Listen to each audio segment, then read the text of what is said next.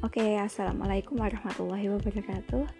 Nah, di pertemuan hari ini Bu Nur akan menjelaskan tentang seni rupa untuk anak usia dini. Nah, sebelum masuk ke materinya tentang anak usia dini, seni rupa anak usia dininya Kita akan menjelaskan lebih dahulu apa sih seni rupa itu, begitu.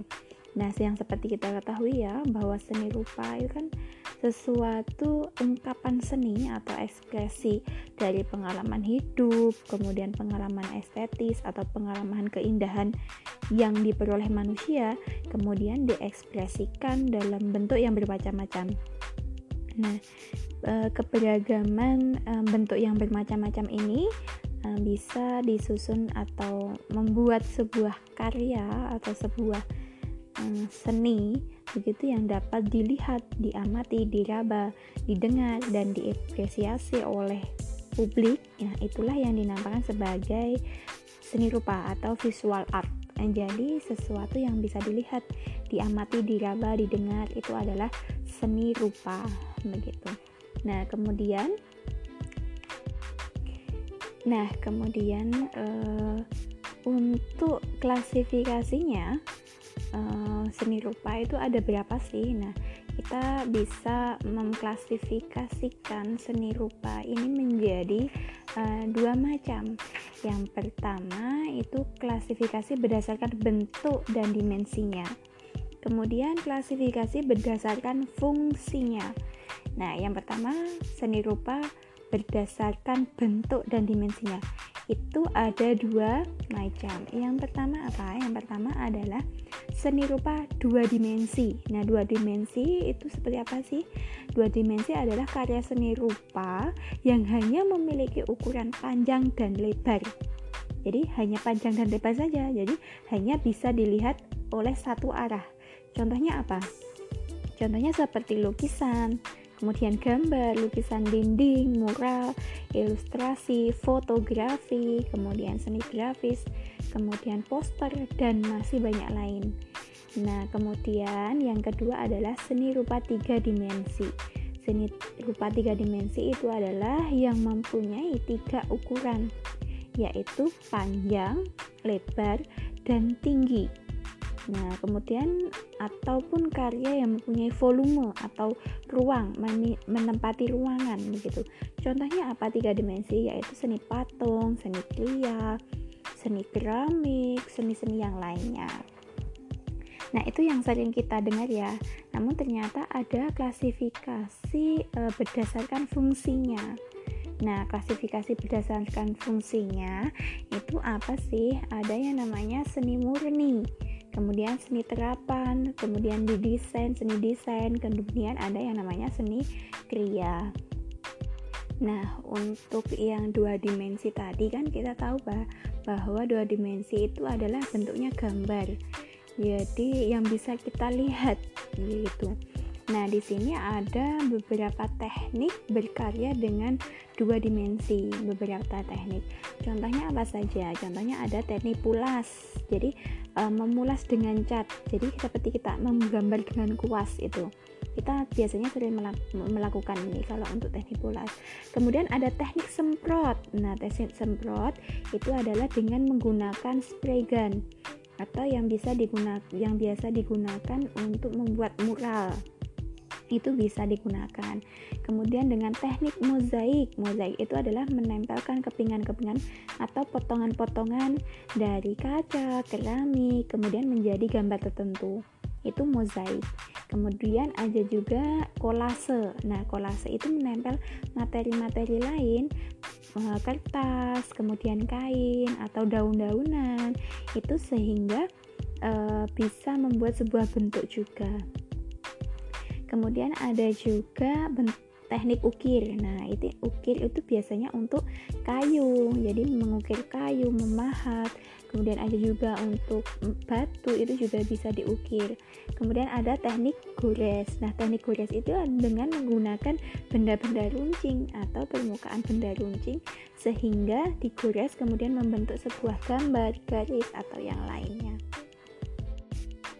Ada juga yang disebut sebagai teknik celup, teknik sulam gitu. Kalau teknik celup itu mewarnai kain, kemudian direndam sehingga kainnya itu menyerap e, pewarnanya. Kalau untuk sulam itu merajut dengan menggunakan benang sehingga benang itu bisa membentuk sebuah e, gambar, kemudian bisa dilihat seperti itu.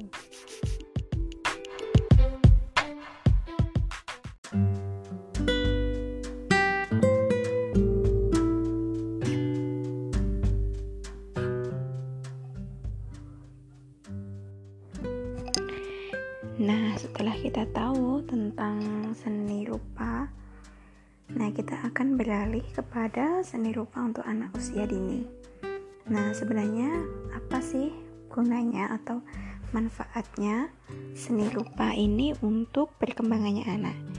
Nah, hakikatnya menggambar pada anak itu merupakan kegiatan bermain Nah, jadi ketika anak itu mencoret-coret tembok atau lantai, itu adalah permainan yang menyenangkan untuk anak.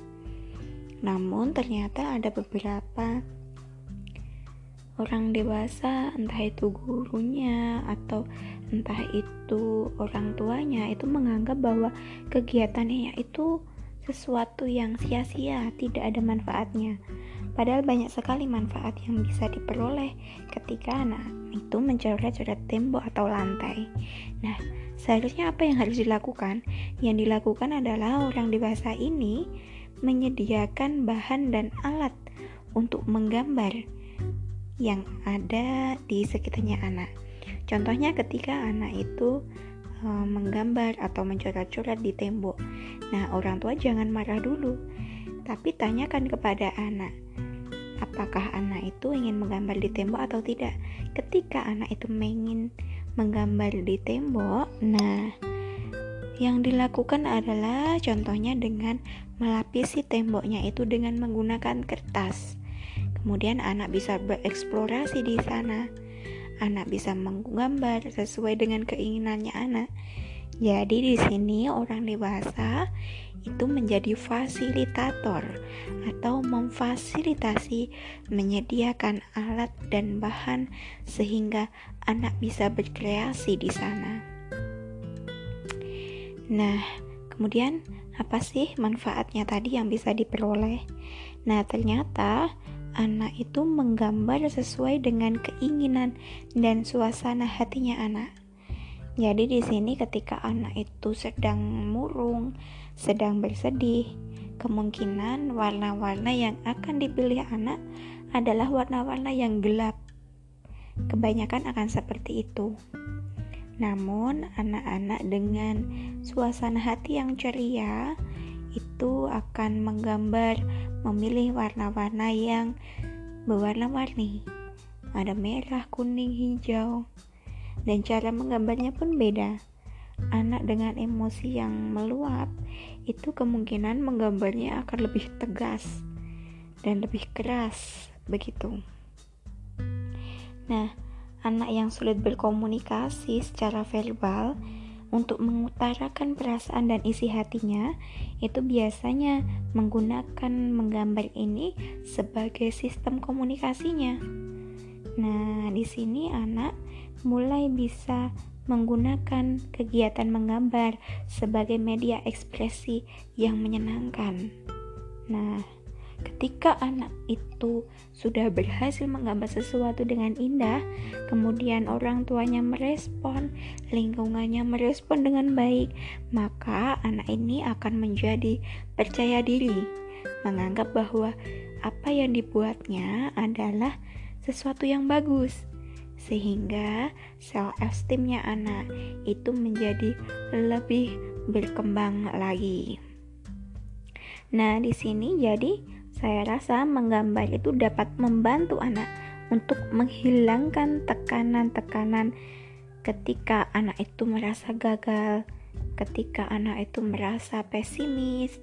Nah, ketika dia menggambar, kemudian dia tahu hasilnya indah, itu bentuk sebagai uh, rasa yang menyenangkan untuk anak. Jadi saya rasa uh, fungsi dari menggambar ini juga sebagai sarana relaksasi. Jadi anak ketika menggambar menjadi lebih rileks, kemudian menjadi lebih tenang begitu. Nah, kemudian eh, ada juga karakteristik ketika anak itu menggambar sesuai dengan usia-usianya. Nah, jadi di sini anak itu ternyata mempunyai tahapan-tahapan ketika anak itu menggambar. Nah, contohnya saja di sini ada tahapan menggambar anak itu sesuai dengan teorinya Loven. Nah, Lovell itu menyatakan ada beberapa tahap pada anak. Yang pertama ada masa coreng mencoreng. Ini usia untuk usia 2 sampai 4 tahun. Di sini anak mulai bisa menggenggam alat tulis, sudah bisa menggenggam kuas begitu. Namun yang dilakukan oleh anak adalah mencoret-coret secara kasar dan belum bentuk, belum ada bentuknya. Itu untuk usia 2 sampai 4 tahun dan ini adalah tahap yang wajar karena memang tahapnya sedang seperti itu. Nah, kemudian ada masa prabagan. Nah, di masa prabagan ini, anak mulai membentuk suatu bentuk gambar namun masih terlihat abstrak. Contohnya seperti apa? Contohnya ketika menggambar manusia atau orang itu anak menggambar kepala dengan lingkaran kemudian badannya berbentuk segi empat kakinya berbentuk seperti uh, garis dua tangannya juga garis dua ke kanan dan ke kiri. Nah ini untuk usia 4 sampai 7 tahun. Jadi gambarnya itu belum terlalu realistis. Gambarnya ini masih berbentuk uh, bagan-bagan yang belum sempurna. Kemudian di usia 7 sampai 9 tahun itu mulai masuk ke masa bagan. Nah, di masa bagan ini sudah mulai uh, kelihatan bentuknya. Jadi uh, ketika menggambar rumah sudah ada bentuknya. Kemudian uh, rumah itu ada atapnya berbentuk segitiga. Kemudian di tanahnya itu sudah ada tanahnya. Jadi di garis begitu tanahnya. Ini dimasuk di masa di masa bagan. Kemudian di awal realisme usia 9 sampai 12 tahun ini sudah mulai membentuk uh, seperti realistik. Jadi bentuknya itu sudah mulai ke realistis. Kemudian naturalisme ini sudah naturalisme semu itu juga sudah bentuknya sudah seperti gambar yang seperti biasanya. Nah, di masa dewasa ini bentuknya sudah mulai uh, lebih uh, sempurna lagi. Ini usia 14 sampai 17 tahun. Nah, inilah kemudian ada yang menurut pendapat lain lagi Nah, menurut Roda itu ada kalau untuk usia TK itu di masa uh, cakar ayam. Cakar ayam kan bentuknya uh, bermacam-macam ya. Itu untuk usia 2 sampai 3 tahun. Kemudian masa uh, rahasia bentuk. Kemudian ada masa-masa yang lain lagi itu menurut teorinya masing-masing.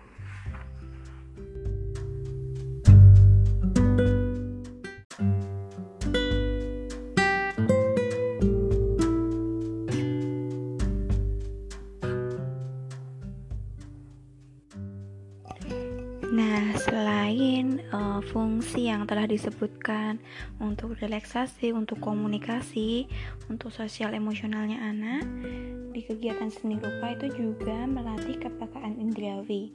Jadi indera itu apa? Ya semuanya lima indera yang ada di manusia. Ada indera mata, kemudian telinga, ada penciuman, itu semuanya digunakan ketika anak itu membuat kegiatan seni rupa. Nah, kemudian ada juga untuk meningkatkan kognitifnya anak. Ada yang kegiatan motoriknya anak itu juga lebih berkembang.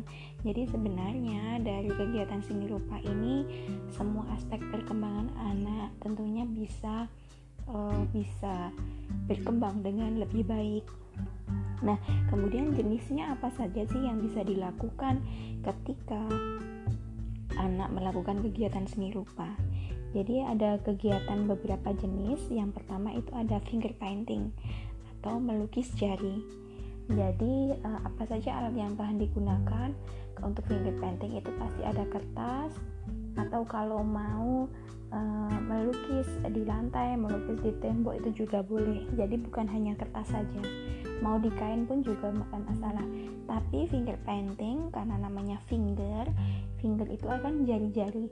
Jadi anak-anak tidak menggunakan kuas tapi menggunakan jari jemarinya. Nah bahannya apa saja? Bisa dengan menggunakan pewarna saja boleh. Atau menggunakan uh, tepung tepung kanji kemudian dikasih warna nah itu juga boleh. Yang penting karena ini finger painting jadi menggunakannya jari jemari. Nah kemudian berkreasi dengan media lunak media lunak itu apa sih? Nah media lunak itu bisa dengan menggunakan tanah liat atau bisa de dengan menggunakan um, malam atau lilin gitu. Nah, mereka menggunakan kegiatan untuk membuat karya tiga dimensi. Nah, ini awalnya di usia 2 tahun itu hanya meremas-remas saja. Kemudian diremas-remas itu uh, tanah liatnya, kemudian dipukul-pukul, ditusuk-tusuk menggunakan eh, benda-benda uh, begitu. Kemudian di usia 3 sampai 4 tahun, anak ini mulai mencoba membuat bentuk-bentuk sederhana seperti membuat bulat-bulatan, kemudian membuat cacing, kemudian membuat bundar, kemudian dipipihkan. Nah, kemudian eh, seiring berjalannya waktu, usia 4, 5, 6 tahun itu mulai bisa membentuk sesuatu. Contohnya membuat bentuk es krim. Kemudian ada yang membuat bentuk uh, bunga ada yang membuat bentuk bintang nah ini uh, ketika usianya sudah semakin dewasa kemudian ada kegiatan lagi seperti mencetak. Nah mencetak itu bermacam-macam. Saja sudah ada cetakannya kemudian mencetak di atas lekukan. Ini itu namanya mencetak. Kemudian merobek merobek-robek kertas. Kemudian nah ketika merobek-robek kertas ini uh, anak biasanya uh, menggunakan kegiatannya itu untuk membuat sesuatu. Contohnya ketika sudah dirobek-robek kemudian uh, dimasukkan ke dalam air kemudian setelah itu kertasnya itu dikasih lem. Nah kemudian membuat bubur dari kertas. Nah ini anak juga sangat suka. Kemudian melukis dengan bulu jadi ada bulu ayam. Nah kemudian bulu ayamnya ini kemudian uh, dibuat untuk pengganti alat melukisnya. Nah kemudian ada banyak lagi ya tadi ya ada kolase ada montase kemudian quilling nah itu ternyata banyak sekali kegiatan-kegiatan yang bisa dilakukan oleh anak-anak nah walaupun eh, anak-anak ini belum mengerti seni, namun saya rasa anak-anak ini akan tertarik dengan kegiatan seni ini. Nah, tapi um, tadi ada pertanyaan bagaimana jika anak ini tidak tidak tertarik dengan kegiatan seni. Nah, nanti kita akan bahas di selanjutnya sesi ini. Nah, karena pembelajaran yang ada di TK itu umumnya menggunakan tema, maka kegiatan seni rupa pun juga bisa menggunakan tematik jadi kegiatan ketika mau membuat uh, seni rupa itu bisa digunakan dengan cara tematik. Nah, ternyata uh, selain kegiatan tematik ini tentunya akan uh, bisa mengembangkan uh, kreatif kreativitas anak. Nah, penggunaan tema ini sebenarnya digunakan agar anak itu tidak bosan ketika melakukan suatu kegiatan seni rupa. Jadi ketika anak bosan, jadi di sini pemilihan tema inilah yang bekerja. Jadi pemilihan temanya itu tentunya sangat bervariasi dan bervariatif. Jadi sehingga anak tidak akan bosan dengan kegiatan seni rupa. Nah, itu kan uh, temanya itu tujuannya memang untuk lebih bervariasi. Nah, ternyata kegiatan menggambar pada anak itu diklasifikasikan menjadi empat kategori. Yang pertama itu menggambar spontan. Jadi anak secara inisiatif sendiri, anak menggambar secara langsung. Jadi anak tiba-tiba menggambar begitu saja, tidak diminta siapa pun. Kemudian yang kedua adalah anak menggambar bebas dan sukarela. Nah, di sini maksudnya anak diminta untuk oleh guru, diminta oleh orang tuanya untuk menggambar. Namun temanya bebas. Jadi uh, ketika guru di sekolah kemudian meminta anak menggambar bebas, itu namanya gambar bebas. Nah, yang ketiga itu gambar terarah. Nah, gambar terarah ini adalah yang di, menggunakan tema atau topik yang sudah ditentukan. Jadi temanya apa? Contohnya temanya tentang kambing. Jadi menggambarnya gambar kambing. Nah, kemudian yang keempat itu adalah menyalin gambar atau melengkapi gambar. Jadi contohnya sudah ada gambar e, badan sapi, kemudian belum ada kepalanya. Nah, itu anak diminta untuk melengkapi. Nah, mana yang paling bagus untuk anak? Yang paling bagus adalah gambar spontan. Jadi anaknya sendiri yang ingin menggambar. Nah, itu yang terbaik untuk anak. Nah, namun ketika di sekolah tentunya uh, kita juga memiliki keinginan untuk mengenalkan seni rupa lebih dalam. Makanya ada kegiatan terarah yang tadi dengan menggunakan tema. Tujuan tema ini adalah agar kegiatannya lebih bervari bervariasi begitu. Kemudian uh, temanya apa saja? Nah, tema-tema yang bisa digunakan adalah contohnya tadi makhluk hidup. Contohnya menggambar uh, keluarga. Jadi manusia itu bisa digambar oleh anak. Jadi e, ketika menggambar anggota keluarga ayah ibu adik kakak hmm, seperti itu. Kemudian boleh juga menggambar binatang. Binatang itu ya tadi sapi. Kemudian ada kambing begitu kemudian ada tumbuhan tumbuhan itu ada bunganya kemudian daun kemudian akarnya nah ini adalah tema-tema yang bisa uh, digunakan uh, untuk anak. Kemudian ada juga benda buatan manusia. Contohnya apa? Contohnya adalah rumah. Jadi anak itu suka menggambar rumah. Nah, itu bisa dijadikan tema. Kemudian ada sawah. Nah, itu bisa dijadikan tema yang menarik untuk anak-anak. thank you